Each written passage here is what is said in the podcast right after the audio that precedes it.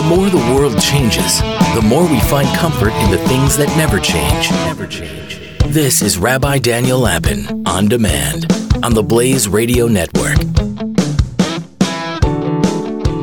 Welcome, oh happy warrior, to the only show in the digital universe where I, your rabbi, reveal how the world really works. And that today is truer than ever. Let me tell you about a guy called Simon Newcomb who died in the early years of the 20th century. Um, the guy was uh, was amazingly um, prolific. He, he he he taught himself economics amazingly, and uh, he taught himself astronomy. Um, he actually uh, played a role at the United States Naval Observatory. He was measuring planets, uh, using them as uh, navigational aids. Um, he got involved in measuring the speed of light uh, with one of the uh, creators of the famous Michelson Morley experiment of the 19th century. It's really it's it's pretty amazing stuff. Um, he uh, uh, he got involved with um, economy. He wrote something called The Principles of Political Economy, taught himself completely.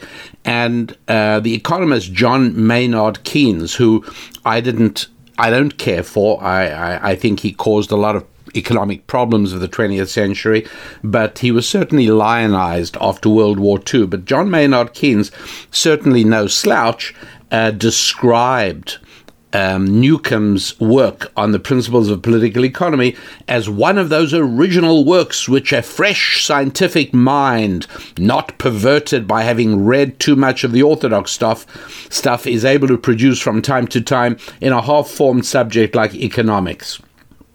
So, in other words, he got praised by John Maynard Keynes. Um, he uh, he did write in 1888. We are probably nearing the limit of all we can know about astronomy. That is debatable. I, I I'm not automatically laughing at that statement because, um, well, um, astronomy is is not so simple. It's not one of those fields like um, electronics. Uh, it's not one of those fields like materials uh, where we're just constantly uncovering newer and newer information. Um, he people criticize him as having mocked the possibility of building a flying machine. Um, so in 1903, I think it was 1903. I mean, just very shortly before uh, Wilbur and Orville Wright flew the first um, powered airplane, um, he uh, begins an article that was called Is the Airship Possible? And he said, Well, that depends, first of all, on whether we are to make the requisite scientific discoveries. Uh, the construction of an aerial vehicle which could carry even a single man from place to place at pleasure requires the discovery of some new metal or some new force. Well, that's true. So I think he's wrong, wrongly mocked uh, uh for that because he never said it, uh, an airplane is impossible, but he certain what he did say was that with the present state of knowledge, it simply can't be there. Um, the um, uh, in 1865, an assistant of Edison, um, a guy called Francis Gell, he wrote in um, no, uh, yeah, this is yeah i'm sorry yes. He he wrote the following. A man of about 43 years of age giving the name joshua coppersmith has been arrested for attempting to extort funds from ignorant and superstitious people by exhibiting a device which he says will convey the human voice any distance over metallic wires. He calls the instrument a telephone which is obviously intended to imitate the word telegraph and win the confidence of those who know the success of the latter instrument. Well informed people know that it is impossible to transmit the human voice over wires, as can be done with dots and dashes and the signals of the Morse code. The authorities who apprehended this criminal are to be congratulated and hope that punishment will be prompt and fitting, serves as an example to other schemers who enrich themselves at the expense. Anyway, so this uh, this is is often quoted with some humor uh, because 1844 was when uh, Samuel Morse built the telegraph and transmitted a message from the book of Numbers in the Bible between Baltimore and Washington, D.C. Uh, and now, just a few years later, somebody is claiming to be able to uh, send voice down a wire, and uh, and he is he is being punished for um, for raising funds to try and develop that invention. And an assistant of no less a person than Thomas Edison says, impossible. Everyone knows you cannot transmit the human voice. Well, of course, Alexander Graham Bell created the telephone just really very shortly after this. So it's very easy to be wrong. And, uh, and and people everybody bases their understanding of things on their present knowledge. We all do that right? And i want to tell you something that goes against your probably your present knowledge. And so i'm i'm diffident about doing so because i know that uh, your instinct, like anybody's, would be to dismiss immediately what I want to share with you and present to you uh, as saying, well, this is, you know, completely impossible, cannot be ridiculous, because it flies in the face. And here's where it gets complicated not only in the face of your knowledge, but even worse than that, it flies in the face of your psychology and your perceptions. And so I want to start off, before I tell you what I really want to tell you about, I want to explain that some of the hardest things in life to fully get are those things that are non intuitive or counterintuitive.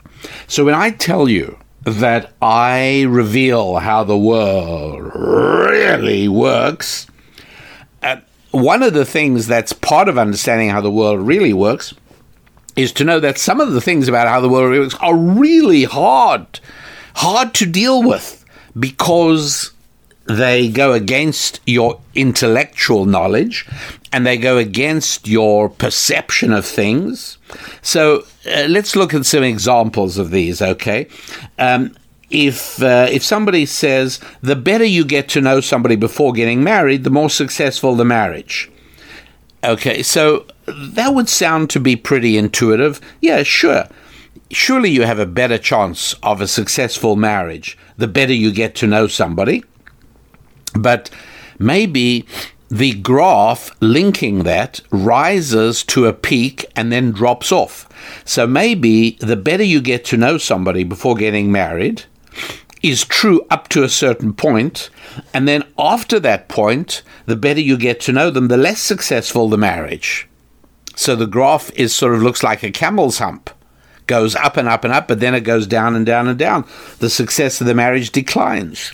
That's counterintuitive, right? Because you'd say surely the surely the marriage is going to do better the better you know somebody.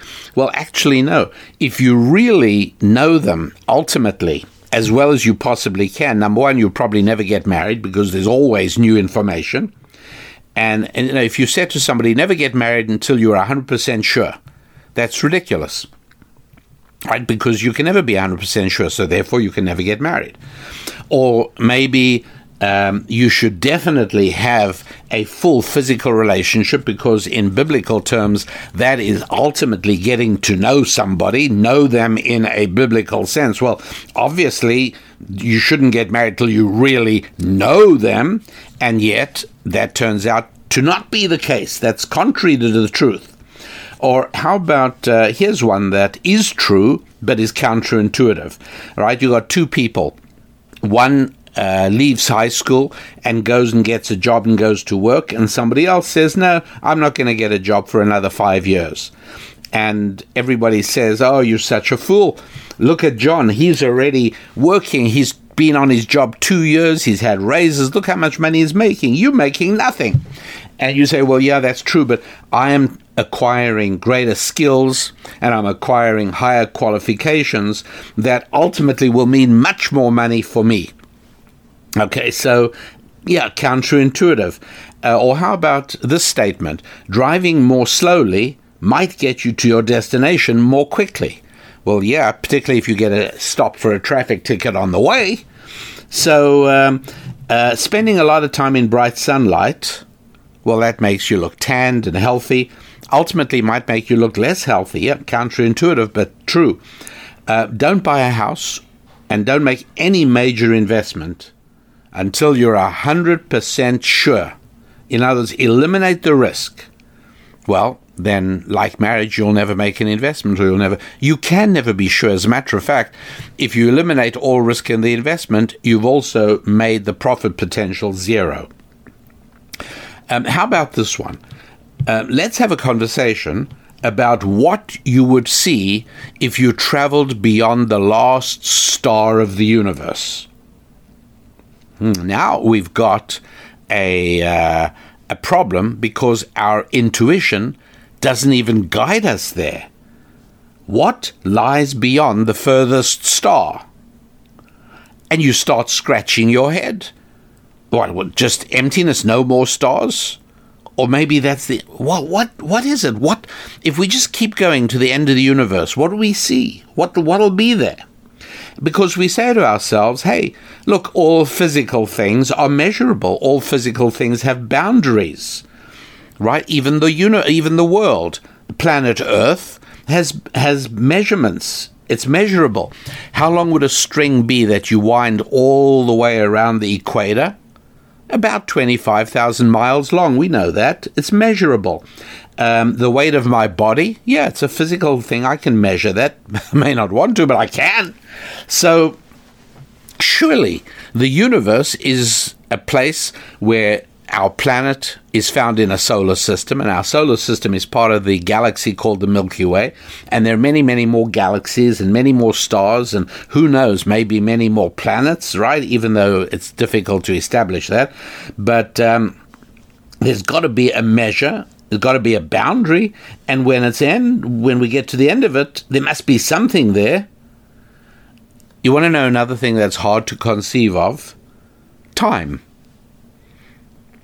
Right? I can I can measure the position if you if you want to walk into the middle of your living room and hold out your hand and put out your forefinger and say, I want to be able to define this exact place where my forefinger is, and I want to be able to send an email to my friend who has an exact duplicate of this room, and I want him to be able to put his forefinger at exactly the same point in the in empty space in the middle of my living room. Well, yeah, we can do that. We're going to say, okay, let the northwest corner of the living room at the bottom, at the floor, be point zero. And then we're going to call one of the lines that runs along the base of one of the walls from that point, we're going to call that the x axis. And the other base of a wall that runs in the other di- direction at 90 degrees, let's call that the uh, y axis. And then the point going vertically upwards from that corner of the room between the two adjacent walls, let's call that the z. And now all I've got to do is measure how far along one wall with my forefinger and give the measurement in inches or centimeters and how long how far along the other point in other words if i dropped a string with a weight on the end of it from the end of my finger to the floor where will that point be uh, how many inches along what I call the x axis, how many inches along the y. Then I've measured out, I've described exactly that point on the floor. Now I'll say how high, how many inches off the floor, how many inches on the z axis up the wall.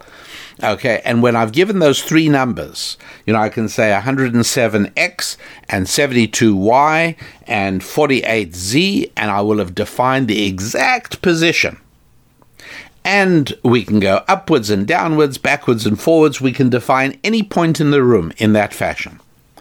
But you see, to give a definition of a point in space, which we've just done, isn't enough because we got a complication here.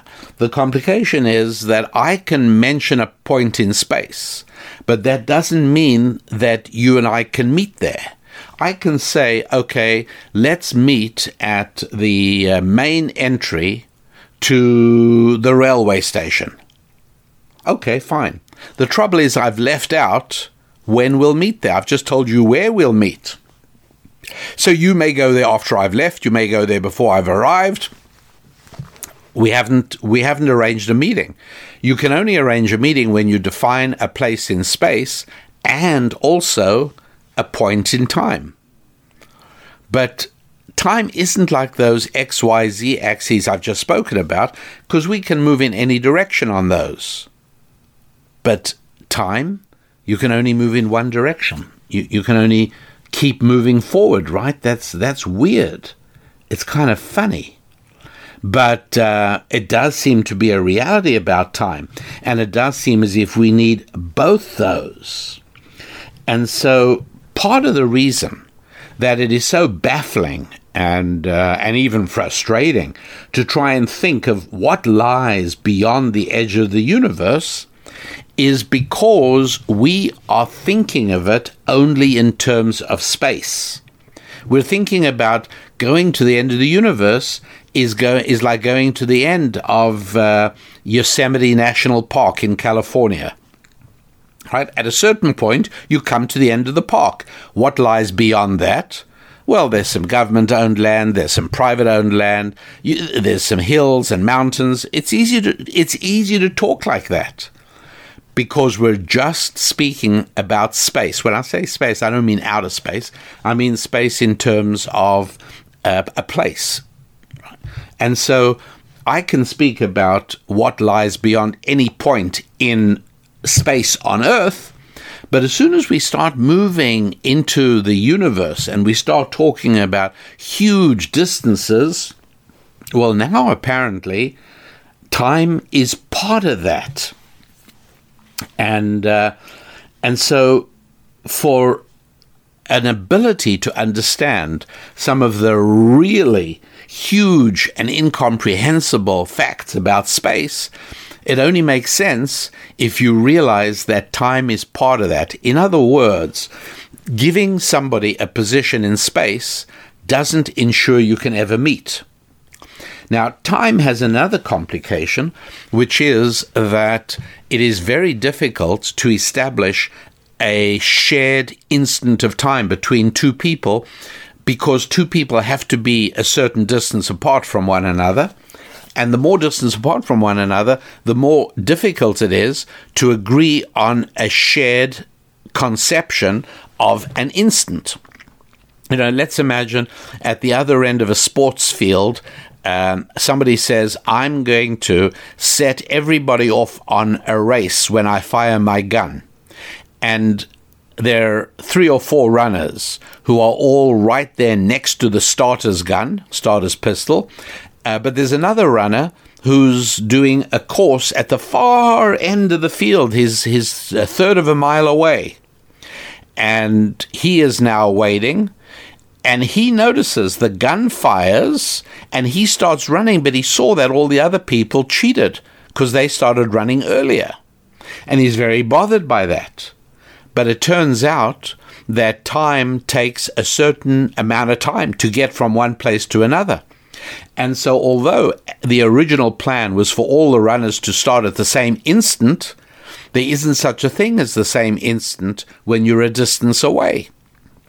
And uh, you get a little bit closer to instantaneous if you watch for the smoke from the starter's pistol.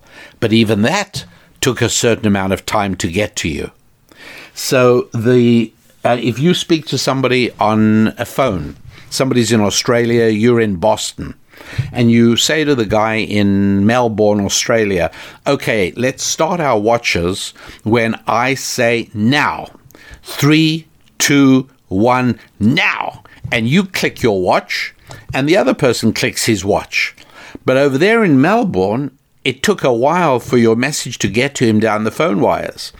And so when you then bring your your watches together, they're not going to be synchronized because it's very difficult, if not impossible, to get a shared conception of time because it sort of seems to be subjective.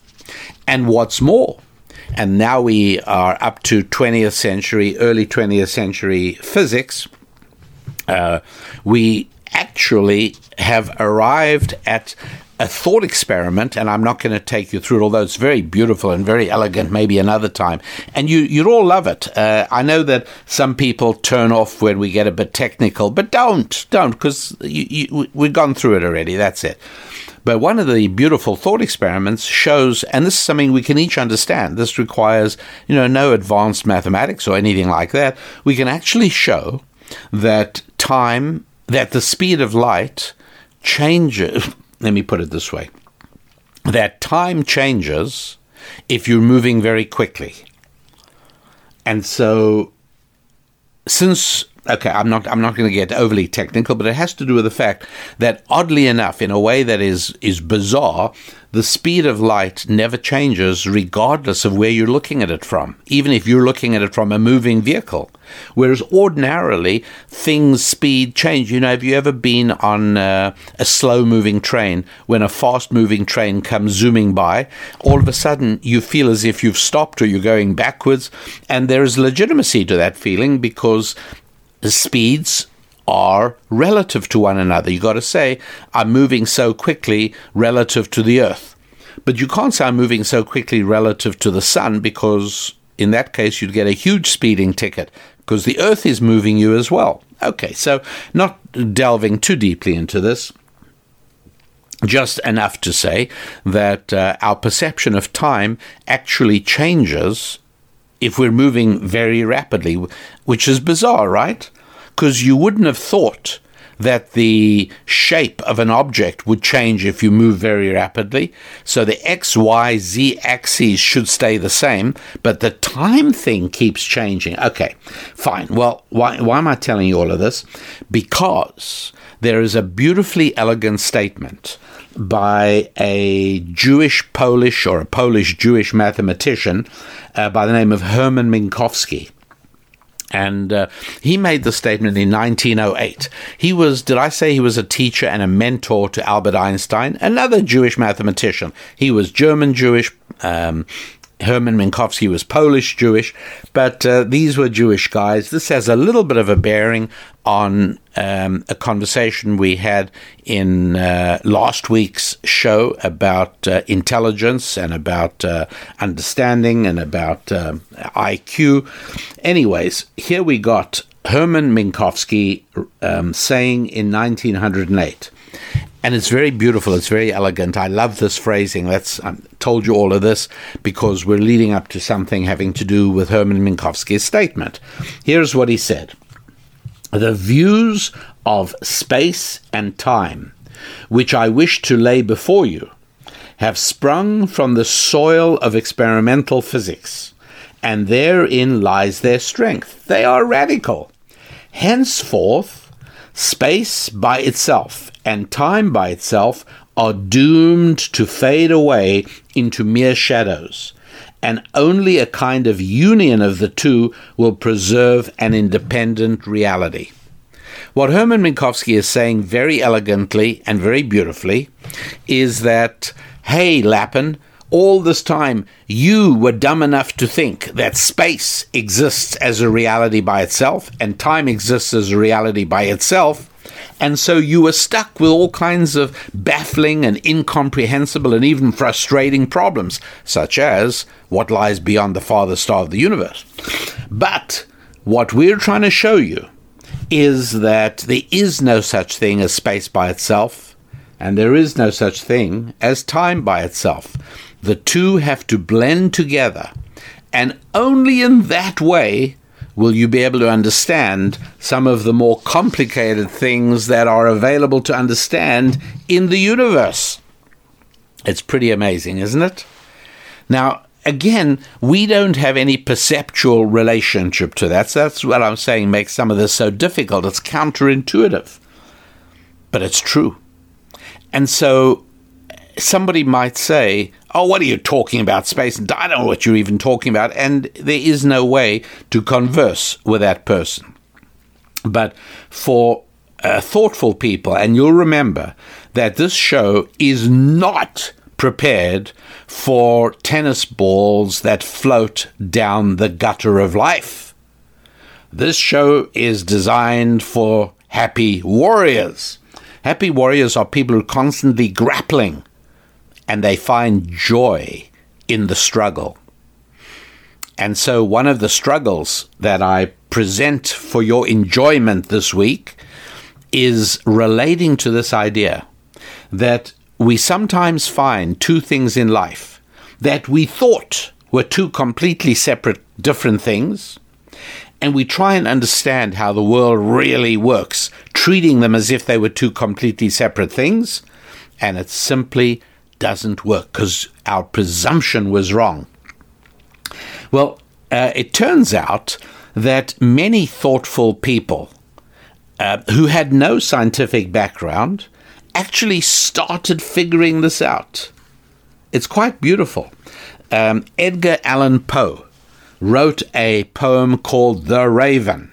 The Baltimore Ravens, by the way, the Baltimore Ravens uh, football team, named after Edgar Allan Poe's The Raven, because Edgar Allan Poe was one of the famous sons of the city of Baltimore. And the Ravens, of whom, by the way, the quarterback Lamar Jackson, fantastic guy, an unusual NFL player, very unusual guy, and uh, a religious Christian, by the way. Uh, so Lamar Jackson plays for the Ravens, who got badly beaten and lost recently. Uh, through their own fault, it wasn't Lamar Jackson's fault, but um, in um, the in a uh, essay that he called Eureka, written in 1848. Remember, Hermann Minkowski, the Polish mathematician, um, laid the groundwork for Einstein. Einstein's relativity follows a few years behind Minkowski, who in 1908 says, Hey, stop thinking of space and time as two separate things. They blend into this weird reality that's hard to understand, but just know that space and time cannot be treated separately. So um, years earlier, 50, more than 50 years earlier, uh, Edgar Allan Poe writes his um, essay called Cosmology, and here's what he, he's got a phrase in there where he says, Space and duration are one. Isn't that weird? Duration is another word for time, I think. And he actually says space and duration are like one and the same thing. I have absolutely no idea. I've been unsuccessful in trying to figure out or find out where he get this. He gets this. Now he talks. I mean, goes on page after page after page before he arrives at that conclusion that space and duration are the same thing, but none of it is mathematical. And so it's fascinating that it's possible that Edgar Allan Poe, simply through grappling with trying to understand how the world really works, came up with his statement that space and duration are the same thing. Uh, a little bit later than Edgar Allan Poe, but still before Minkowski and well before Einstein, H.G. Wells um, wrote a novel called The Time Machine. And, um, and again, in there, and he wasn't a mathematician or anything, but here's what he writes in The Time Machine. And if you've ever read The Time Machine, I'm sure you sailed right past this, as I did the first time I ever read it. Here I'm quoting directly from H.G. Wells' Time Machine, and he writes There is no difference between time and any of the three dimensions of space, except that our consciousness moves along it. Scientific people know very well that time is only a kind of space. it's really weird, I gotta tell you. it really is. But it just goes to show that if a happy warrior is thoughtful enough, even if you don't have a background in, in mathematics and you don't have a background in physics, somehow or another, you still can arrive at this concept that space and time are combined. And sure enough, if you successfully wrap yourself around that idea, you then are able to deal to some degree with questions like what lies beyond the furthest star. Now, before I tell you uh, why I told you all of that, uh, I want to mention that there is a resource on our website that is available at a special price for listen for um, listeners to the show. Uh, it's called Boost Your Income, and it's something you should be aware of. All you have to do is go to our website at rabbidaniellapin.com and there you will be able to go to the store and look for an audio program called Boost Your Income. Three spiritual strategies for financial abundance. Uh, you can even download it. it. Takes you an hour to to listen to, an hour to study, but you do need to hear it more than once. And there are specific spiritual strategies that you can immediately sow into your life and deploy in all of your enterprises, which actually result in tangible benefit. These things actually result in more profitable engagements. So take a look at that. It's called Boost Your Income, and you will find it on the store page at rabbidaniellapin.com. Now, uh, what did I? What was I telling you about? I was telling you that things that we always assumed were two completely separate things: time and space or time and place, or as Edgar Allan Poe put it, duration and uh, space, whatever you want to call it, that these two things that I always assumed were just two completely separate words, two completely separate concepts, two completely separate things and ideas. Well, guess what? They don't exist separately. They're all they they are part of one another. And the fact that we have words for them separately is really a, because they're counterintuitive. In our normal day to day lives, our perceptions do not show these things as visible. Well, there are another two things that have no separate existence, that belong together. Now, you might think they have separate existences, just as you might think that space has a separate existence from time, and they do, but only to a very limited extent. But for a full understanding of how the world really works, you absolutely have to blend space and time together into a kind of new reality. That's what Hermann Minkowski was trying to, to, to formulate. And Einstein jumped on that, carried it further, and ended up with the general theory, the special theory of relativity, and then the general theory of relativity. We don't need to go into that. But the two things that, strangely enough, do really belong together and only exist in a kind of blended, combined reality are marriage and money. That's right. Male female relationships not separable from money. You weren't, you weren't expecting that, were you? I hope, I hope I surprised you with that. Right? These are not separate things. And in exactly the same way, as any attempt you make to master understanding of the universe without working with this new combined entity of space time, it's not going to work. In the same way, any attempt to master either money or marriage without understanding that the two are inseparably bound together, well, I'm afraid that that is doomed to failure. These two things do go together. And so let's just take a look at uh, a, couple of ways in which they go together. One way is that there is a an unequal power dynamic at play. With money, sure. Because in any economic transaction, one person is doing the buying and one person is doing the selling. And this is even if uh, you are hiring somebody, right? Then there's somebody who is trying to buy the labor, the, ex- the experience, the capability of another person. You've got a buyer and then you've got a seller. Um, if somebody wants to suggest a business partnership to somebody else, you know, I uh, I make something I call waffles. You make something we call ice cream. Why don't we go into business together? And I'll bend my waffles into the shape of a cone. You put ice cream in it, and we'll start a new business of ice cream cones. All right. Well, I'm making that suggestion because it'll be better for me. I am selling you on the idea of selling your independent existence as an ice cream manufacturer in exchange for part of a new combined entity.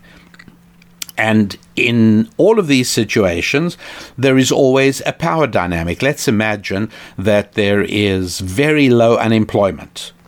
Okay, so now who is the buyer and who's the seller?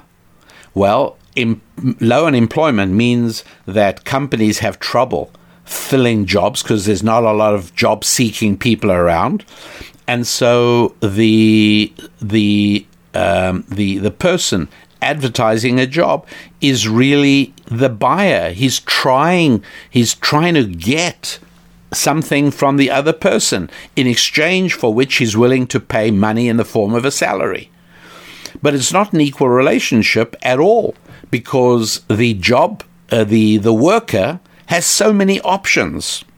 And so he'll say to one person trying to hire him, How much will you give me? Then he'll go to the other person. When the person gives him a, a salary figure, he'll say, Well, I can get more than that somewhere else. So now the uh, employer, the potential employer, has to decide what is it really worth to him. But uh, sometimes it's the other way around, right? Where uh, I could be desperate for a job. I knock on the door of a company. I say, I'd really like to come work for your company. Or I saw a, a job advertisement. I'd love to come work for your company. And now I am trying to sell myself desperately. I'm trying to persuade you that hiring me would be one of the best decisions you could make. But that's not, it's not an equal relationship. The, there is a power dynamic and it shifts right? There, there, there are times it's one way, there are times it's the other way. In a male female relationship, it's just the same. There are times where a man is the buyer and the woman is the seller, where he is trying very hard to get her to agree, whatever it is, you know, to marry him or or or otherwise. Um, then there are other times where the dynamic is different, where you know they've been going out for for two years. She feels heavily invested because she's got two years of her life invested in the relationship. She really now wants to persuade him to marry her. The dynamics are different. Other times, um, they're, they're married, and, and a man discovers that one of his greatest pleasures and joys in life is bringing happiness to his wife and so he is seeking ways to make her happy. Uh, other times she's gets joy out of making him happy, and so on and so forth. So there's never such a thing as an equality in a, a financial relationship. Never such thing as complete equality in a male-female relationship, but there are similarities because of this shifting power dynamic. We can see that these two relationships are exactly the same in that respect. They're also the same in that both need the interaction of another human being. There simply is no such thing as a sexual relationship that doesn't involve another human being. Similarly, there is no such thing as an economic transaction that doesn't involve another human being. Um, to put it bluntly, you cannot possibly make money if you are determined to interact with no other human being. Can't be done. It is only when one human being serves another human being, or if you like, one human institution like a corporation serves another human institution like a marketplace or a corporation, but it is always involving connections between people. So, in that sense, once again, a sexual relationship resembles an economic relationship because in both cases it's an interaction between two human beings. And uh, furthermore, it's got to be between two human beings with different needs. Okay? You obviously do not have a trade You cannot have a trade if the two human beings have exactly the same desires and wishes at the exact same moment. Uh, to whatever extent the exact same moment exists, because we already covered that that's pretty hard. But in other words, if you met your clone, you would never do any kind of transaction with your clone, because if you said, um, I'd like to sell you my car, your clone would say, hmm, me too. I've also got a car I want to sell, so I'm certainly not going to buy yours.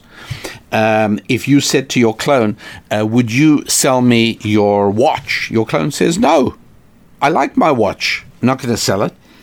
You know, it, it's, it's not possible. The only reason that trade exists is because human beings are different from one another.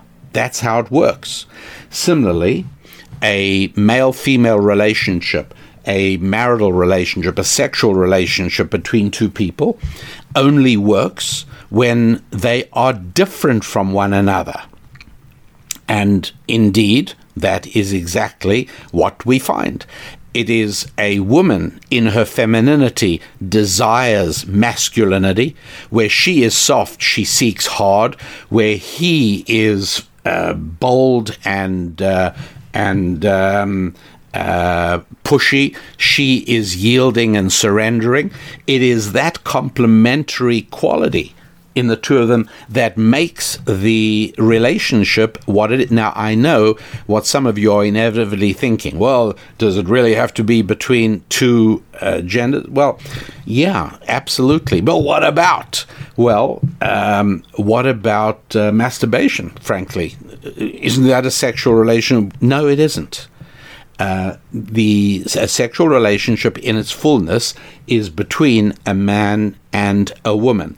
Now, that's not the main topic of today's show, but I could easily do an hour on why it is that um, almost in mathematical terms and certainly in human experiential terms, there is absolutely nothing else that even comes close to a male female relationship. It stands unique and separate from everything else. And and so whether you're talking about a uh, economic interaction or a sexual interaction, it is between two people. Number one, and number two, two people with different desires and qualities and needs, because otherwise there'd be no relationship, there'd be no trade. Here's something else that's important, and that is communication brings about the transaction.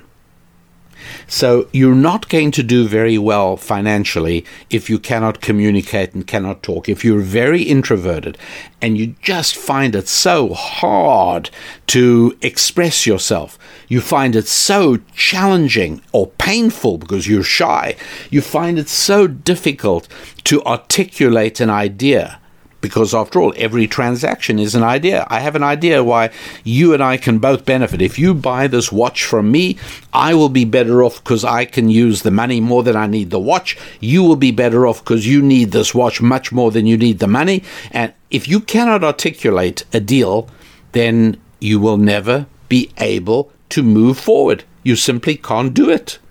It's a very, very powerful idea. And this is why it is that in the uh, materials, whether it's in books or whether it is in audio programs, all available on our website at rabbidaniellapin.com, uh, I always stress certain specific strategies for improving your ability to communicate. People sometimes very glibly talk about, oh, he's got the gift of the gab. That is a very disparaging way of describing what is truly a holy quality, truly the ability of a human being uh, to bring the spiritual into physical existence. It is literally an act of creation taking something that was not here a moment ago and giving life to it. If you think about it, that is the holiness of the power of speech. That up until that moment, it was nothing but an idea embedded in your soul, in your heart, in your mind. And now, all of a sudden, It is moving and vibrating air molecules that travel through space and impinge on the eardrums of another human being or on the eardrums of another thousand human beings or a million human beings. But whatever it is, once it impinges on the eardrums of at least one other human being, something has been created. It's an incredibly powerful thing. It's something uniquely given to the human being, touched by the finger of God, that we are able to do this. And this power of speech needs to be strengthened, enhanced, built, uh, developed, increased, all of that, because without it, there is no financial economic interaction. Right? It only happens when one person talks to another human being. That's one of the reasons that the so called business lunch is so important. Because when you talk over a meal, there's some value to that. One of the reasons that, although I do not know the game and I've never played it, golf remains an important business activity. I, I don't know for sure, but I can't imagine that the IRS does not allow membership in a golf club to be deducted as a business expense. If they don't, they should.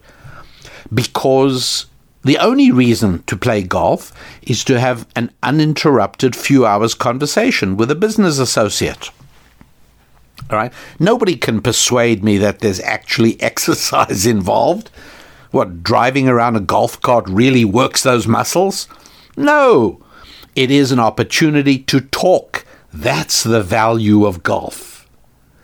And so it is also in uh, building a relationship between a man and a woman, particularly for the man.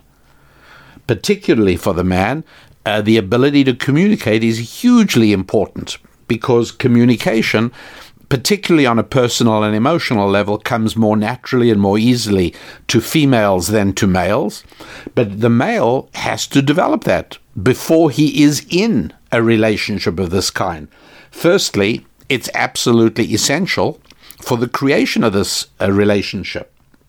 And because so much in modern life today undermines the ability to communicate, First of all, shockingly bad education in GICS, right? Children spend 12 years in a government indoctrination camp and they come out literally incapable of communicating. And that is one of the factors that contributes. It's a small factor, but it contributes to violence. Because if you've ever watched a pre talking toddler suffer agonies of frustration, because his cognitive development is at the point where this little child is desperately trying to talk. He even may think he is getting through to you, and you, the mother, you, the father, you just don't seem to know what he's trying to say. And this poor kid boils with frustration. Well, imagine what happens if you are a 16, 17, 18, 20, 21 year old graduate of a GIC and you're trying to make your feelings felt and you're trying to express your desires and your wishes and you have you lack the words and so you take refuge, first of all, in vulgarity and obscenities, profanities, and you substitute a vulgar word every time you can't think of the right word. Every time you need a moment to try and grasp desperately into the recesses of your memory for that word you think you heard somebody use that would be just what you want at this moment, well, you plug a profanity or an obscenity into the gap in the conversation at that point. These the the spread of uh, profanity and vulgarity in language is a symptom of people's diminished ability to communicate. It's hugely problematic and uh, the the sinking into violence to lash out when you are unable to communicate effectively with words. And, you know, desperately, parents keep saying to their little kids, say it with words, say it with words. You know, the little kid in frustration punches out his sibling or he knocks over and throws something on the floor. And the parents grope um, in futility. I know you're angry, but I want you to say it in words. Well, yes, we do. But you may have allowed your child so much time in front of a screen that you've effectively destroyed his ability to communicate. That's right. That is another factor that undermines our ability to communicate. Obviously, it's much harder to get a child to read a book when the temptation is sitting right there of looking at a screen. I get that, I really do. But you're well, you're abusing your child if we're going to sort of use one of the popular words out there today. You're certainly not doing your job as a parent by not making sure that your children uh, b- build a relationship with books and reading. It's not the same to be looking at a picture. You are undermining their ability to communicate. And so, uh, so it is, you know, when people um, people sometimes admire, you know, one man's ability to charm a woman. He meets a woman and they straight straight away charming her. It's nine times out of a ten the way he communicates. He communicates so effectively. He exudes confidence. And one of the great, talking of something we've discussed the last couple of weeks, one of the great casualties of an inability to communicate is, in fact, confidence. And so, yes, whether you want to uh, bring about a financial relationship or you want to bring out a sexual and ultimately a marital relationship, uh, obviously, communication is absolutely fundamental. There's another thing. If you're a selfish human being, you cannot succeed either in a male female relationship or in a financial relationship. Because none of us want to do business with selfish, venal people. There's just no pleasure there. And I'm not going to trade with such a person unless I have absolutely no choice. If if there's no alternative, I may be forced to. But other than that, I'm going to select out a store, a vendor, a lawyer, a tax accountant, a plumber, who it's just pleasant to do business with because that adds joy to my life. And so, if I find out somebody who seeks, he's not selfish, and he seeks to bring my satisfaction and to fulfill my needs, I want to lock that person up. Either as an employee or as a partner or as a vendor or as a trading associate. That's what I want to do. Because focusing on the needs and desires of other people is the way to bring about effective financial relationships. How about male female relationships? it's it barely needs my elaboration, does it? I mean, I'm sure you got it right away.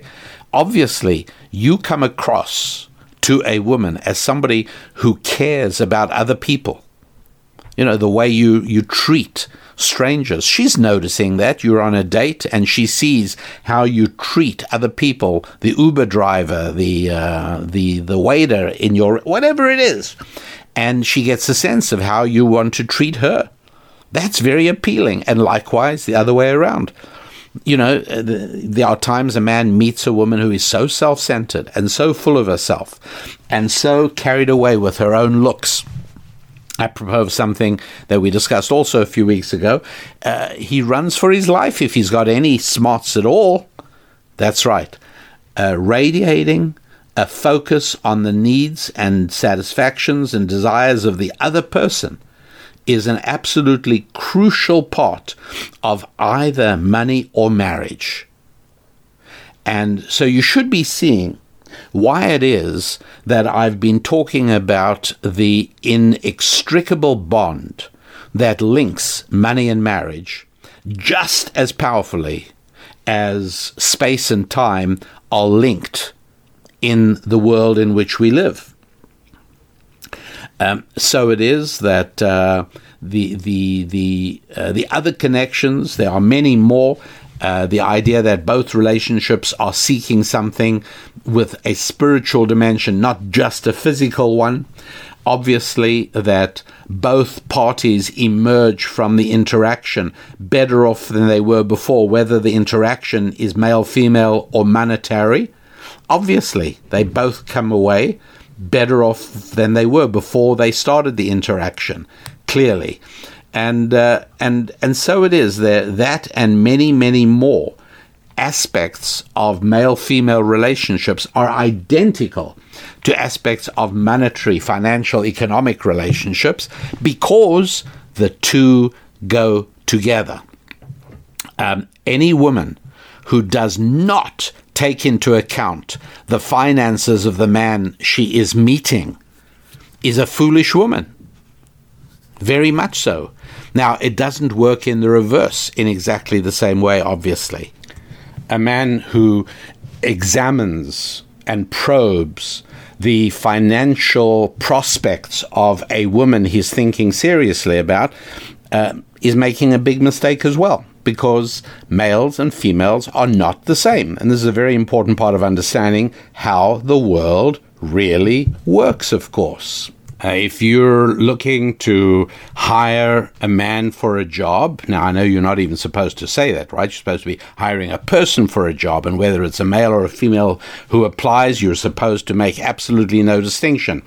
However, far be it from me to advise you to break the law. The last thing I would do is recommend you break the law in any way whatsoever. I would absolutely not do that. And so, therefore, I cannot tell you that if you feel a job really requires a man, how would I, your rabbi, tell you to break the law and only hire a man? Well, let's imagine you are hiring a man and your choice is between a married man and a single man. In general, like 99% of the time, you will get a far better employee. You will have a far more satisfactory financial relationship with this man if he is married than if he is single. That is one of the uh, ways in which finance and marriage interact with one another.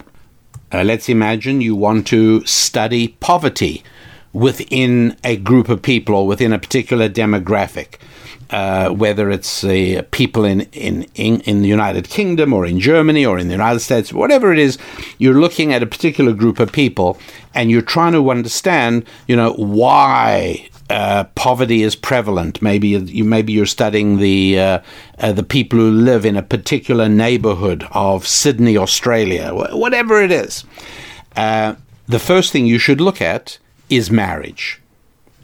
If this group of people does very little in the way of forming and maintaining stable and consistent marriages and families, then don't be surprised if they languish behind financially as well. That's right. Get used to this idea that money and marriage are really part of the same thing. They're part of one comprehensive reality in exactly the same way that you can't possibly understand the world in which we live and the universe in which our planet is present if you don't understand that space and time have actually been replaced as individuals and replaced by a, a, difficult to comprehend kind of combined reality. And in exactly the same way, so it is that we too in the areas of money and marriage, although we are accustomed to thinking of them as separate, and although it's very difficult to reconcile this idea that these are not separate things, but they are absolutely bound together, but no, nonetheless, you will have a far, far better understanding of how the world really works when you understand the bond between money and marriage. The uh, the uh, audio program I recommend for your attention is a very small and inexpensive one hour teaching called Boost Your Income. You will find it at rabbidaniellapin.com and go to the store. You will see it there. You will enjoy it, and you will find that not only you, but people in your orbit, friends and family members, really need to hear this as well. So, uh, go ahead and download it or buy it and have an audio CD sent to you, and um, you will be able to benefit from it in that fashion. So, uh, also be aware of the website, rabbidaniellapin.com. Make sure you're on the mailing list to get Susan's musings, Ask the Rabbi, thought tools, and also be in touch with us. Thank you, all of those of you who've let me know recently where you're listening from. I've had the most wonderful emails from literally all around the world. I love it. I love knowing we're reaching far and wide, and I love hearing some of your very interesting stories. Some of you are good enough to share a little bit about your lives. And uh, I love that. I um, get to know people in different parts of the world. Uh, just got to know a regular listening couple in Vilna, Lithuania, and that was fun. So, um, also, uh, the extent to which you spread the word of the show, greatly appreciated. Uh, sending people the URL, sending people the podcast, letting people know how they can listen to it. If you think they're people who like minded, people who are able to hear things that don't necessarily massage them with warm butter because most people just want to be massaged with warm butter. You know that, right? The overwhelming majority of people only want to hear things that confirm and uh, reconfirm that which they already want to believe. But if they are not tennis balls floating down the gutter of life, if they are happy warriors, eager to go beyond being massaged with warm butter, well, then you want to tell them about this show because that'll gain us numbers and that makes us more effective and that makes us economically more viable as well. So, thanks very much indeed to all of you who are so effectively doing exactly those things. Uh, we're also doing a couple of projects. Stay in touch with us. Uh, we are inviting uh, you to participate in the reissuing of America's Real War.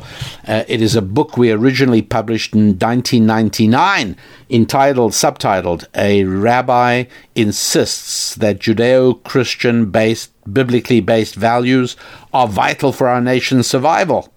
And so, uh, if you are comfortable with that notion, then yes, then you would definitely want to know more about that. Uh, if, on the other hand, you are not a happy warrior and you believe that Judeo Christian values based on the Bible are horrible and primitive obstructions to what you see as progress, well, then you obviously would not want to be part. And that you probably wouldn't even be comfortable listening to this show. So I'm assuming you are all happy warriors. And it is as happy warriors that I see you all, and as happy warriors that I want to wish a wonderful week of great times with your faith, with your families, with your friends, and your finances. I'm Rabbi Daniel Lapin. God bless.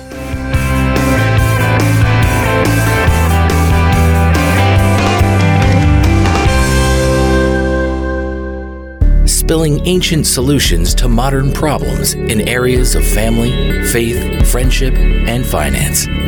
This is Rabbi Daniel Lapin on demand on the Blaze Radio Network.